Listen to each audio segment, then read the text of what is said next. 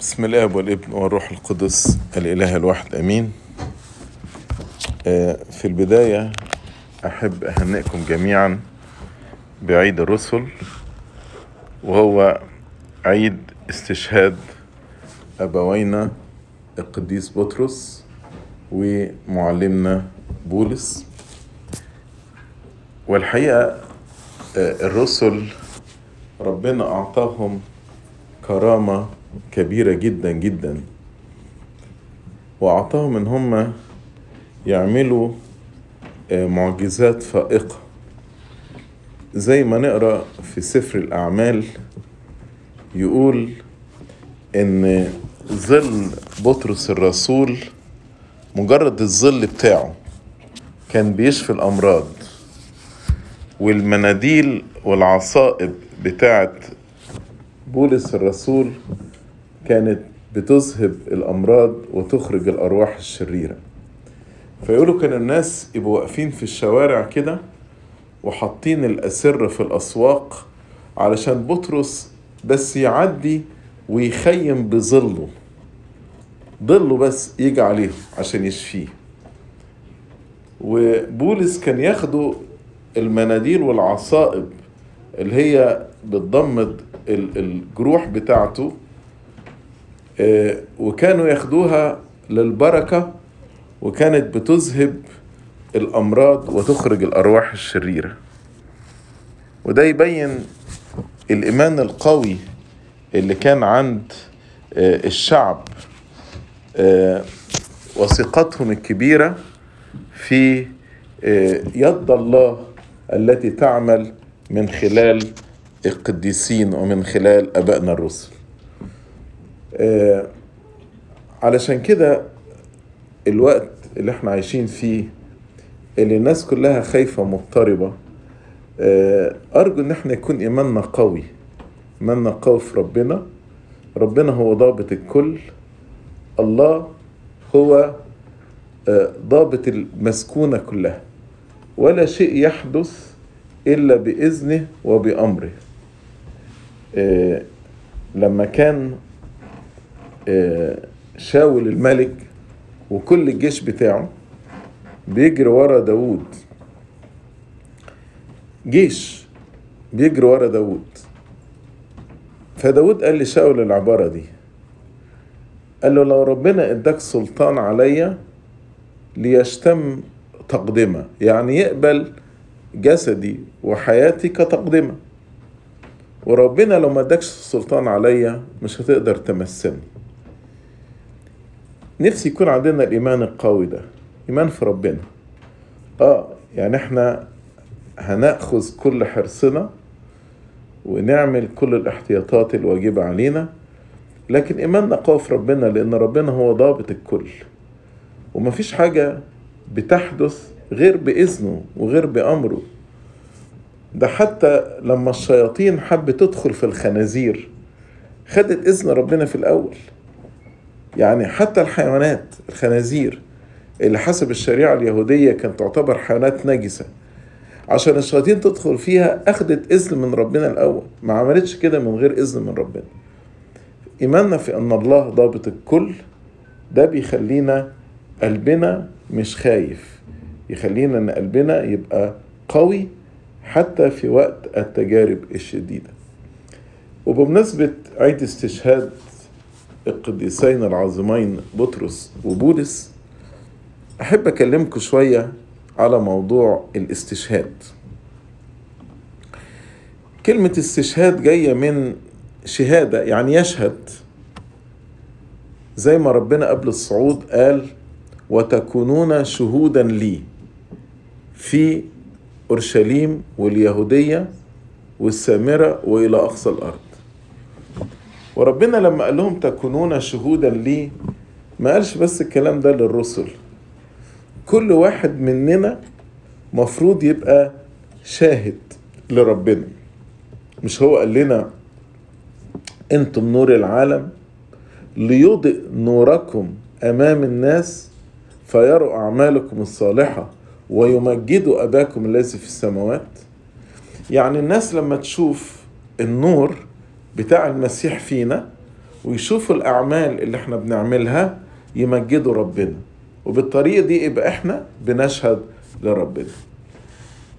الشهادة لله في أكمل صورها هي الشهادة بسفك الدم. إن أنا مستعد إن أنا أسفك دمي من أجل ربنا يسوع المسيح. زي ما بطرس عمل زي ما بولس عمل زي ماري جرجس وأبو سفين أبانوب كل الشهداء سفكوا دمائهم.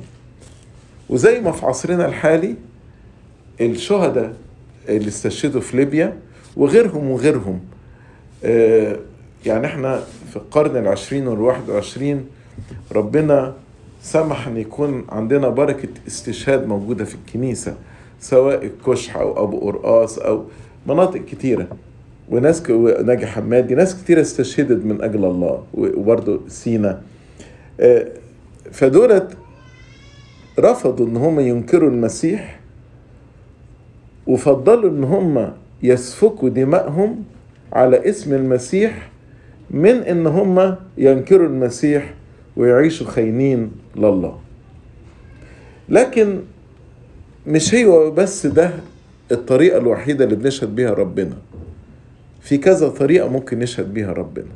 زي ما قلت لكم في أعلى صور الشهادة هي الاستشهاد. ده أعلى صور الشهادة. لكن ممكن نشهد لربنا بكلامنا. يعني أنا لما بتكلم مع ربنا عن ربنا مع حد ما أنا بشهد لربنا.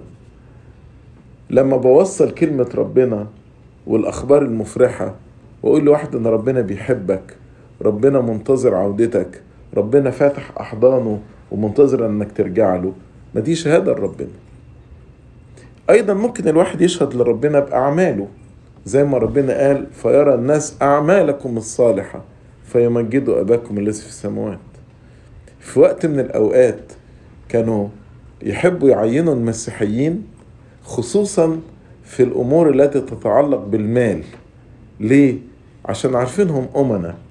عشان عارفينهم إن هو مش هيسرقوهم. فتلاقي يعين أمين الصندوق أو أي حاجة تتعلق بالمال يعينوا فيها موظفين مسيحيين عشان عارفين إن هم امنا ده شهادة لربنا. بيشهد بأمانته يقول لك هو الانسان ده بيتصرف بالطريقة دي ليه كده؟ اشمعنى بيتعامل بالطريقة يقول لك عشان هو مسيحي. دي شهادة لربنا. أيضا نوع ثالث من الشهادة أو رابع لو قلنا بالسفك الدم وبالكلام وبالعمل يبقى النوع الرابع بالخدمة. الإنسان الخدوم وبيخدم من قلبه من أجل ربنا. يلاقي حد مريض يسأل عنه حد مسجون يفتقده حد جوعان يساعده حد غريب يستقبله. دي نوع من أنواع الشهادة لربنا فيقولوا هم دول بيعملوا كده ليه؟ يقولوا عشان المسيحيين. عندهم روح الخدمة. اتعلموا من السيد المسيح أن ابن الإنسان لم يأتي ليخدم بل ليخدم ويبذل نفسه فدية عن كثيرين. أيضا نوع تاني من أنواع الشهادة حياة الشركة. يعني لما ناس يشوفونا كده ككوميونيتي بنحب بعض. وعايشين في سلام وبنساعد بعض. مفيش انقسام بيننا ما بين بعض. يقول يا سلام المجموعة دي متميزة عن بقية العالم. مالهم كده؟ محدش بيتخانق مع حد. كلهم بيحبوا بعض كلهم بيساعدوا بعض. ليهم أسلوب كده مختلف عن أسلوب ولاد العالم. في حياة شركة بينهم وبين بعض. يقول لك دولت مسيحيين دولت ولاد ربنا.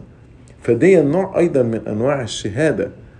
لربنا إن لما يكون إحنا كمسيحيين كانت الكنيسه الأولى كده يقول لك كان لهم روح واحدة وكانوا مواظبين على الصلاة ووعظ الرسل والشركة وكسر الخبز.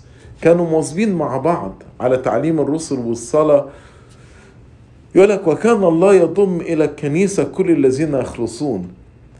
الناس لقت المجموعة دي مجموعة مختلفة عن بقية العالم فابتدوا ينضموا إليهم. ابتدوا ينضموا إليهم. أيضا نشهد لربنا بحياة الصلاة لما نصلي من أجل العالم ونصلي من أجل غير المؤمنين ونصلي من أجل توبة الضالين ونصلي من أجل الذين ليس لهم أحد أن يذكرهم. الصلاة دي قوة قوية جدا جدا. يقول لك أنت بالصلاة بتحرك يد الذي يحرك المسكونة كلها. مارس حق قال كده. قال بالصلاة انت بتحرك ايد ربنا اللي بيحرك المسكونة كلها. فالصلاة قوية جدا لما نقف ونصلي من أجل الآخرين. أيضا نوع تاني من من الشهادة لله هو احتمال الاضطهاد من أجل المسيح من أجل المسيح. دولت اللي بيسموهم المعترفين. المعترفين دولت زي مثل القديس أنبا صموئيل المعترف. احتمل الاضطهاد من أجل دفاعه عن العقيدة.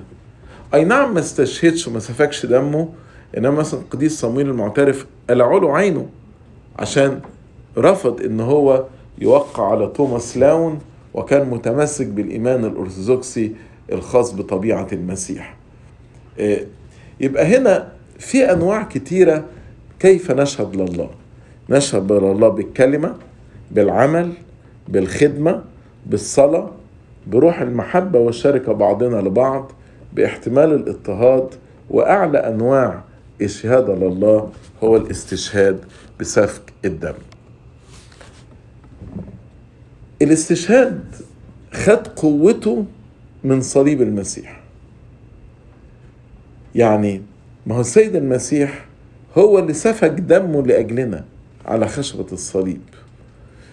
فأي واحد بيوصل للدرجة العالية دي زي بطرس وبولس هم خدوا القوة واحتمال الألم من صليب المسيح.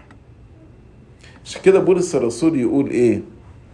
ان الصليب عند اليهود عثرة.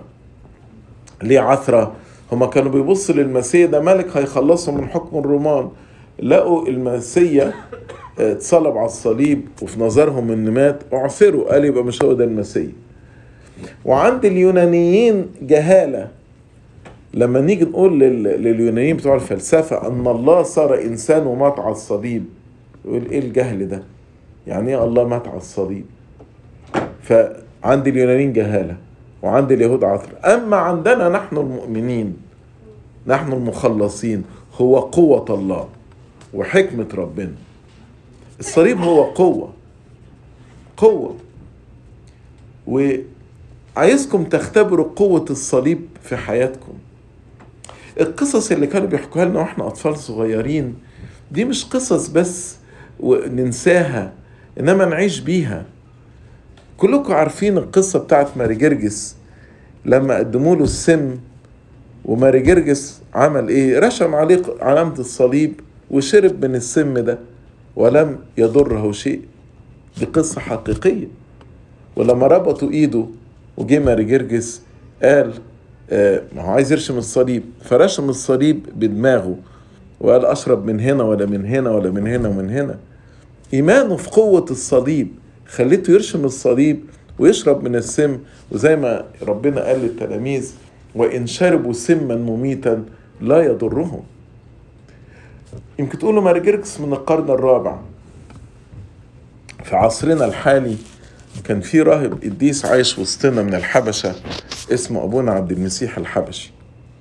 وده كان عايش يعني أيام قداسة البابا شنودة بابا شنودة شافه يعني وهو تنيح من سنوات قليلة. القصة دي أنا سمعتها من سيدنا البابا شنودة يعني من من فمه يعني. آه إن أبونا عبد المسيح طلع اتمشى في الصحراء فتاه. فالدنيا ليلت عليه. فيعمل إيه؟ هيبات في الصحراء. الصحراء ممكن يكون فيها عقارب فيها تعابين. فراح عامل دايرة كبيرة وراح رسم الصليب على طرف الدايرة من كل ناحية. ونام وسط الدايرة دي. الصحة الصبحية لقى الحشرات دي واقفة بره الدايرة. وما قدرتش تخش جوه الدايرة دي. إيمان إيمان. وده في عصرنا الحالي. يعني دي قصص حقيقية. فلازم يكون عندنا هذا الإيمان القوي. قوة الصليب هي دي اللي خلت الآبائنا الشهداء يحتملوا الألم ويسفكوا دمهم وهم غير خايفين من اضطهاد. سيد المسيح قال على الاستشهاد تكلم هو عن نفسه قال إن لم تمت حبة الحنطة لا تستطيع أن تأتي بثمر. يعني حبة الحنطة لو جبت الحبة دي وحطيتها فوق التربة مش هتجيب ثمر لازم تدفنها.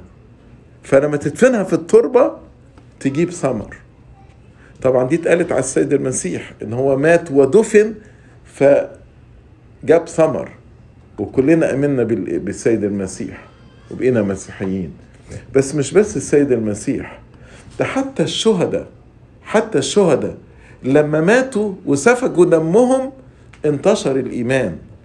عشان كده يقولوا إن دم الشهداء ده بذار الإيمان. كل نقطة دم وقعت على الأرض كانت بذرة وطلعت مسيحيين. نقرأ مثلا في قصة أبانوب. عيل صغير كده احتمل عذاب. شعلقوه كده على صاري مركب راسه تحت ورجليه فوق. مين يحتمل حاجة زي كده؟ الناس لما شافوا القوة بتاعت أبانوب عيل 14 سنة واحتماله للآلام من أجل اسم المسيح 8000 واحد 8000 واحد دخلوا الإيمان المسيحي وقالوا إحنا مسيحيين ونؤمن بإله أبانوب واتقتلوا كلهم شهداء سمنوت. يعني يمكن خدمة سنين طويلة ما تجيبش 8000 واحد. إنما أبانوب بقوته واحتماله الألم في يوم واحد جاب 8000 واحد للمسيح. دي قوة احتمال الألم من أجل المسيح. فعلا دم الشهداء بزار الإيمان. في قديس من القرن الثاني اسمه يوستينوس الشهيد جاستن دي مارتر قال ها أنت تستطيع أن ترى بوضوح أنه حينما تقطع رؤوسنا ونصلب ونلقى للوحوش المفترسة ينتشر الإيمان. لما تقطع رؤوسنا ونتصلب ونلقى للوحوش ده مش بيخلي الإيمان يضعف بالعكس بيخلي الإيمان يزيد. عشان كده انتشر الإيمان بالاستشهاد أكثر من الوعظ. انتشر الإيمان بالاستشهاد أكثر من الوعظ. بعد مثلا حوادث اللي حصلت في طنطا مثلا أو في كنيسة القديسين في اسكندرية الناس خافت الناس راحت الكنيسة وكانت مستعدة للاستشهاد مستعدة إن هم يسفكوا دمه دمهم من أجل المسيح. الناس اللي النهارده خايفة ومترددة ويا ترى نروح الكنيسة ولا ما نروحش الكنيسة؟ وقت الاستشهاد وقت ما هم كانوا عارفين إن ده من أجل المسيح ما خافوش ونزلوا. والكنائس كانت مزدحمة بالناس. الكل كان مستعد إن يسفك دمه من أجل المسيح. فعلا انتشر الإيمان بالاستشهاد أكثر من الوعظ. بس يجي واحد يسأل سؤال. إيه اللي خلى المسيحيين يفرحوا بالألم؟ هل دي زي ما بتوع علم النفس يقولوا دي سادية واحد يعني عايز بيفرح بيتلذذ بالألم؟ لا طبعا. لا طبعا. ديفنتلي لا. لكن في نقط خلت ولاد ربنا يفرحوا بالألم. إيه النقط دي أول حاجة نقرأ في فيليبي إصحاح واحد وعدد 29 بولس الرسول يقول إيه؟ وهب لكم وهب لكم. لا أن تؤمنوا به فقط بل أن تتألموا أيضا لأجله. بالإيمان هبة الإيمان هبة. وهب لكم لا أن تؤمنوا به فقط بل أن تتألموا. فالألم بقي هبة من عند ربنا. زي الإيمان. ليه هبة من عند ربنا؟ ليه أصبح الألم أكن ربنا بيديني عطية؟ لأن الألم ده هو طريق المجد. هو شركة في المجد. إن كنا نتألم معه فإننا نتمجد معه. ده اللي خلى ربنا يسوع المسيح يقول لنا طوبى لكم إذا طردوكم. وعيروكم وقالوا فيكم كل كلمة شريرة من أجل كاذبين. افرحوا وتهللوا لأن أجركم عظيم في السماوات فأبائنا الشهداء ما كانوش بيبصوا للألم في حد ذاته ولكن كانوا بيبصوا إلى ما وراء الألم المجد الذي وراء الألم. عارفين ربنا يسوع المسيح عشان نفهم دي معناها إيه؟ كل الأمهات عارفة آلام الولاده وعارفة إن دي آلام صعبة. ولكن مع ذلك رغبة في إن يكون عندهم ابن بيختاروا بكامل إرادتهم أنهم يجوزوا في آلام الحمل والولادة من أجل الفرح إن يبقى عندها ابن. ده الكلام اللي قاله سيد المسيح إن المرأة وهي تلد تتألم تحزن لأن ساعتها قد جاءت. ولكنها مدى ولدت الابن. لا تعود تتذكر الشدة من أجل الفرح أنها ولدت إنسانا في العالم. فالألم هو طريق المجد. إن كنا نتألم معه فإننا نتمجد معه. ما كانوش بيبصوا للألم في حد ذاته. السادية إن الإنسان بيتلذذ بالألم بالظلم ما كانوش لأ. دول كانوا بيستهينوا بالألم لما بعد الألم للمجد اللي بعد الألم. ده اللي خلى استفانوس يبص للسماء شاف السماء مفتوحة وشاف المجد وشاف ابن الإنسان قائما عن يمين الله. المجد ده كله خلاه يستهين بألم الرجم. ومش كده وبس. يقول يا رب لا تقم لهم هذه الخطية. في صور شهداء ليبيا تلاقيهم كده باصين يعني يا ريت كانوا كلمونا وقالوا لنا كانوا شايفين إيه. يعني لو موقف عادي يبقى الواحد مرعوب إن في واحد واقف وراه وماسك سيف وهيذبحه. إنما دولت أكيد ربنا أعلن ليهم رؤية شافوا فيها منظر خلاهم يستهينوا بالألم. والحقيقة الواحد لما كان لما شاف الصور بتاعتهم لقى إن اللي كانوا هيذبحوهم دولت هم اللي خايفين وملثمين وشهم ودولت هم اللي واقفين في كل شجاعة وفي كل قوة واخدين القوة من الصليب. يبقى إذا مفهوم الألم تغير. الألم في المسيحية أصبح هبة من الله. وهب لكم. لا أن تؤمنوا به فقط بل أن تتألموا معه. بل أن تتألموا لاجله علشان كده بولس الرسول نظر إلى الألم أيضا إلى إنه شركه مع الله. اتحاد مع الله.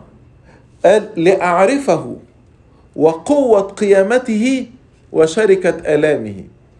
ما أنا مش هدوق قوة القيامة غير لما أختبر إيه؟ شركة الألم.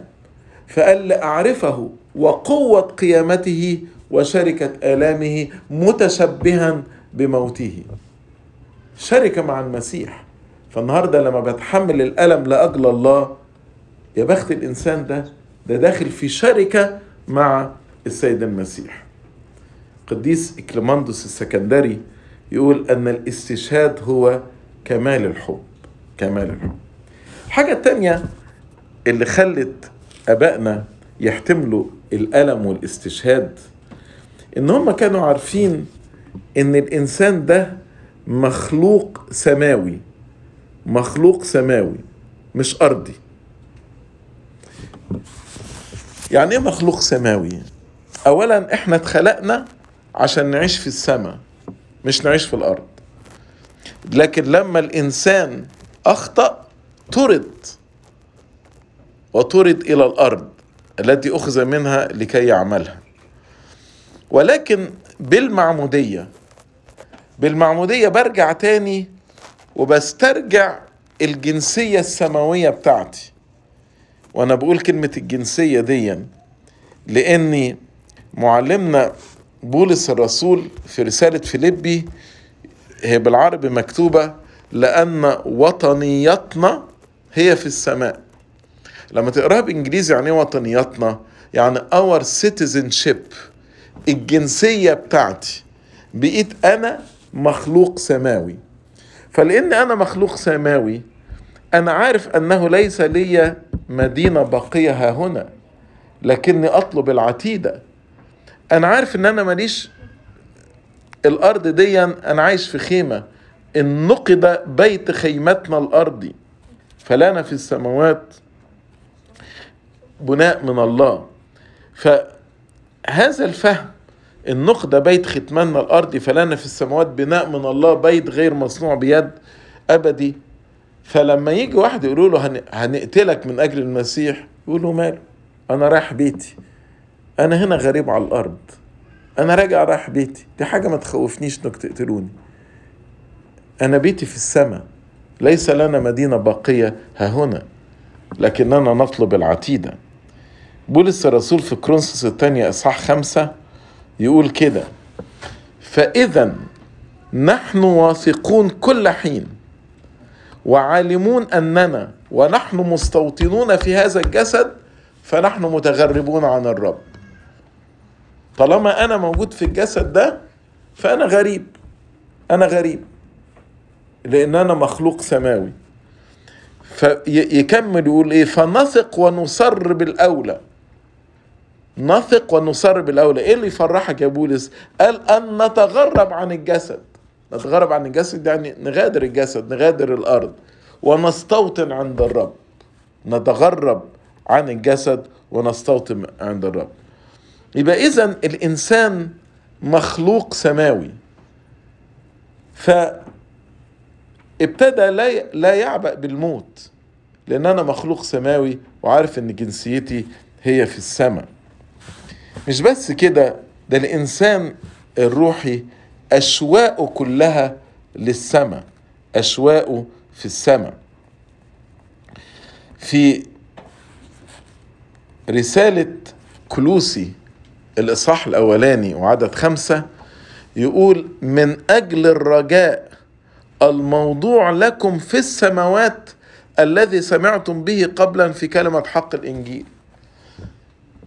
يعني الإنسان المؤمن رجاؤه فين؟ في السماء من أجل الرجاء. الموضوع لكم في السماوات.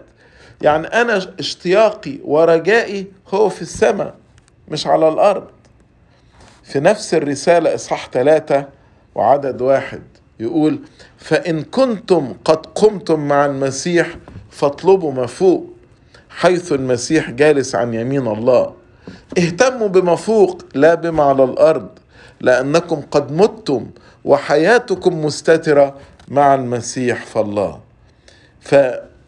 فالإنسان المسيح الحقيقي عارف إنه مخلوق سماوي واشتياقاته كلها وحنينه كله إنه يرجع السماء لي اشتهاء أن أنطلق وأكون مع المسيح. فذاك أفضل جدا أيضا من الحاجات اللي شجعت أبائنا احتمال الألم هو حياة الشركة حياة الشركة بتاعت الكنيسة مع بعض أقصد إيه؟ يعني هنا في العالم آه، مثلا لو في حد فقد إنسان عزيز عليه فيقولوا له أنت محتاج support group support group يعني مجموعات دعم. تقعد معاهم وتتكلموا مع بعض فهم يسندوك في الوقت الصعب اللي أنت بتمر بيه. الحقيقة ال- ال- الفكرة دي ده مش اختراع جديد اخترعوه بتوع علم النفس وال counseling ال support group ده كان موجود في بين المسيحيين. زي ما بولس الرسول قال فرحا مع الفرحين وبكاء مع الباكين نشوف بطرس الرسول كان في السجن. طب الكنيسة كانت بتعمل إيه وبطرس في السجن؟ الكنيسة كلها كانت بتصلي من أجله. كانت في حالة صلاة من أجل بولس الرسول. وبالطريقة دي كانوا بيساندوا بعض. لما يجي واحد في ألم أو بيضطهد بقية الكنيسة بتصلي من أجله تسأل عليه تسنده وهو في الضيقة بتاعته. فكانت دي فرصة لشركة الحب الحقيقية تظهر بين المسيحيين. وشفنا دي حتى في عصرنا الحالي. يعني مثلا لقينا مثلا مع الناس اللي هم فقدوا شهداء. ناس كتيرة تعاطفوا معاهم ناس راحوا زاروهم ناس ابتدوا يبعتوا لهم مساعدات سواء مساعدات مادية أو عينية. كل ال support ده بيبين ترابط المؤمنين في جسد واحد اللي هو جسد المسيح. وبلا شك هذه الشركة في جسد المسيح بتدي قوة وتدي مساندة أكتر من ال support group. support group أهو كلام عواطف. أنا ما بقللش من قيمته. كويس. لكن الكنيسة لما بتعمل سبورت ده بيبقى من خلال الروح القدس اللي بيوحدنا وبيجمعنا وعاملنا كلنا أعضاء في جسد واحد جسد المسيح. فتعاطف الكنيسة مع بعضنا البعض وقت الاضطهاد وقت التعب وقت الضيقات ده بيسند الكنيسة. ال support ده ما بيجيش بس من الكنيسة المجاهدة إنما ال support بيجي أيضا من الكنيسة المنتصرة سحابة الشهود المحيطة بنا. ده اللي خلى بولس الرسول بعد ما اتكلم على أبطال الإيمان في عبرانيين 11 يبتدي عبرانيين 12 بالآية دي. يقول لذلك نحن أيضا إذ لنا سحابة من الشهود مقدار هذه محيطة بنا. حوالينا العذراء وماري جرجس وماري مرقس وماري بورس وماري بطرس بقى أبانوب وام بنطونيوس وام بابولا والثلاث مقارات. سحابة شهود. سح... كتير كتير كتير من القديسين محيطة بنا. حتى لو إحنا مش شايفينهم بعينينا لكن موجودين معانا وبيصلوا من أجلنا. وبيقفوا وبيساندونا. فبولس بيقول لذلك نحن أيضا إذ لنا سحابة من الشهود مقدار هذه محيطه بنا لنطرح كل ثقل والخطية المحيطة بنا بسهولة ولنحاضر بالصبر في الجهاد الموضوع أمامنا. هقدر أصبر وأقدر أجاهد وأنا مش خايف.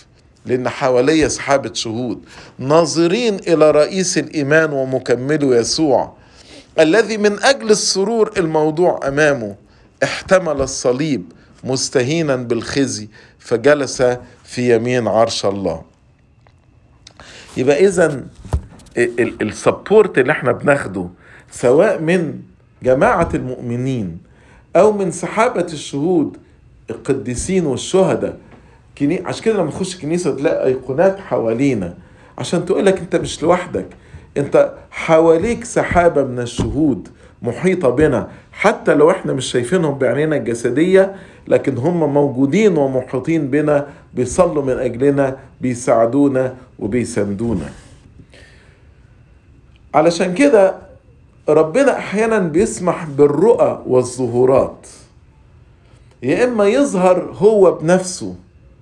زي ما ظهر مثلا لبولس الرسول وقواه أو يبعت ملائكه ظهر لبولس لما كانوا في السفينة وهيغرقوا وربنا قال له لا أنا أعطيتك كل الأنفس اللي معاك. السفينة هتتكسر أي نعم بس كل الأنفس اللي معاك ولا واحد منهم هيموت. ويبعت لبطرس ملاك في السجن. علشان يقويه ويشجعه هذه الظهورات والرؤى سواء الله نفسه يظهر أو يبعت ملائكة أو يبعت قديسين كانت بتقوي الشهداء وتخليهم يستهينوا بالألم ويحتملوا الإيمان. كانوا يحتملوا الآلام بإيمان وبقوة. في قديسة اسمها قديسة بيرباتوا. كانت حامل ومعاد ولادتها جه قبل استشهادها بيوم. فالقابلة اللي بتولدها الممرضة يعني اللي بتولدها لقيتها بتصرخ من الآلام. فبتقول لها لو أنت مش محتملة آلام الولادة النهاردة هتحتملي إزاي بكرة آلام الاستشهاد؟ وكانت الطريقة اللي هيموتوها بيها هيرموها للوحوش. طبعا لما تقعد تفكر يرموا واحد للوحوش دي ده يعني منتهى القسوة لأن الوحوش هت يعني الرعب إن الواحد شايف وحوش قصاده وبعدين لما يهجموا على الإنسان ويقطعوا فيه يعني موت بطيء كده يعني يمكن قتل السيف أهي لحظة وتنتهي. فقالت لها تحتمل إزاي؟ قالت لها أنا النهاردة بحتمل الآلام الطبيعية اللي دخلت للعالم بسبب خطية أبونا آدم وأمنا حواء. زي ما ربنا قال لأمنا حواء تكثيرا أكثر ألام حبلي. قال لها لكن بكرة وقت الاستشهاد. هيكون ربنا موجود معايا وساندني ومعزيني فأنا مش هشعر بالألم لما يرموني للوحوش. وبعدين يحكوا إن تاني يوم لما رموها للوحوش لقوا شكلها منير كده وجهها مليان بالسلام. ويقول لك لما الوحوش ابتدوا يهجموا عليها ويمزقوا هدومها وجسدها كانت مهتمة لآخر لحظة بتغطية جسدها لأنها إنسانة عفيفة. يعني حتى وهو الوحوش الوحوش بيفترسوها كانت مهتمة بالحشمة بتاعتها ولكن وجهها كان منير وكان كده زي وجه الملائكة. ربنا ما بيسيبش ولاده. المعونة الإلهية والرؤى اللي ربنا بيعطيها لولاده في هذه الأوقات. عشان كده ربنا قال للتلاميذ قال لهم هياخدوكوا وتقفوا أمام ولاة وملوك لأجل اسمي. فيقول ذلك لكم شهادة. يعني دي فرصة عشان تشهدوا. ولكن لا تضطربوا. ما تقلقش وما تخافش. لأنكم بما كيف تجاوبون. ما تقلقش انت هتقول إيه. لأنكم لستم أنتم المتكلمين. بل روح أبيكم الذي في السماوات لأن ربنا يعطيكم فما وحكمة. لا يستطيع جميع مقاوميكم أو معانديكم أن يقاوموها. أو يناقضوها. ونلاقي واحد زي بطرس غير متعلم صياد سمك. نقرأ مثلا في سفر الأعمال لما يجيبوهم ويجلدوهم ويقولوا لهم اوعوا تنطقوا بالاسم ده تاني. بطرس يقول لهم ينبغي أن يطاع الله أكثر من الناس. وبعد الجلد يقول لك رجعوا فرحين أنهم حسبوا مستأهلين أن يهانوا من أجل اسمه. يا رب إحنا مش مستحقين إن إحنا نتهان من أجل اسمك. مش مستحقين إن إحنا ناخد بركة الألم دي من أجل اسمك. آخر حاجة القديسين والشهداء كان المجد الأبدي المجد الأبدي موجود أمام عينهم. المجد اللي موجود في السماء. هناك حيث لا حزن ولا بكاء ولا دموع. حيث زي ما نقرأ في سفر الرؤيا يمسح الله كل دمعة من عيونهم. كل الألم احتملوه على الأرض. اللي هو يعتبر وقتي. لكن يجي ربنا الحنين في الأبدية يعوضهم عن كل المعاناة اللي عانوها على الأرض. آه ودي يمكن نشوفها في قصة الغني ولعازر إن إبراهيم يقول للغني أنت استوفيت خيراتك أما لعازر استوفى البلايا. عشان كده هو بيتعزى. فالمجد الأبدي واللي ربنا هيعوضهم بيه عن احتمالهم هنا في الأرض ده كان بيخليهم يستهينوا بالألم. فبولس الرسول يقول إيه؟ لأن خفة ضيقتنا الوقتية تنشئ لنا أكثر فأكثر ثقل مجد أبدي. في اللغة العربية في البلاغة في حاجة اسمها مقابلة. إنك تحط كلمة مقابل كلمة. بولس الرسول قال إيه؟ خفة ضيقتنا الوقتية. قصاد خفة حط كلمة إيه؟ ثقل. وقصاد الضيقة حط كلمة إيه؟ مجد. وقصاد وقتية حط أبدي. فقال خفة ضيقتنا الوقتية هتتحول إلى إيه؟ إلى ثقل مجد أبدي. فالضيقة لو قرنت بالمجد الأبدي هي خفيفة ووقتية. فكانوا يستهينوا بالضيقة الخفيفة الوقتية دي لكي ما يرثوا هذا المجد الأبدي. إحنا أولاد الشهداء. أولاد الشهداء اللي كانوا أقوياء في إيمانهم. مفيش حاجة كانت بتخوفهم ولا ترهبهم. وقفوا وشهدوا للمسيح مش بس بكلماتهم ولا بأعمالهم إنما شهدوا للمسيح بسفك دمائهم زي معلمنا بولس ومعلمنا بطرس وأبينا بولس. إزاي هما الاتنين احتملوا. يعني بطرس قالوا له تتصلب قال لهم ما تصلبش زي سيدي. اتصلب منكس الرأس. يعني رأسه تحت ورجليه فوق. واحتمل إن هو يتصلب منكس الرأس. وبولس قطعوا رأسه بحد السيف. سابوا دمائهم لينا. وهذه الدماء التي سفكوها وتركوها للكنيسة خلت الكنيسة تنتشر في العالم كله. ببركة آبائنا الرسل زي ما بنقول في الألحان خرجت أصواتهم إلى كل الأرض وبلغ كلامهم إلى أقطار المسكونة ودي متاخدة من مزمور السماوات تسبح لمجد الله. ربنا يعطينا بركة أبائنا الرسل بركة أبينا بطرس معلمنا بولس ويعطينا إيمانهم وقوتهم وشجاعتهم وشهادتهم عشان نكون فعلا بالحقيقة أولاد الشهداء لإلهنا المجد الدائم إلى الأبد. آمين.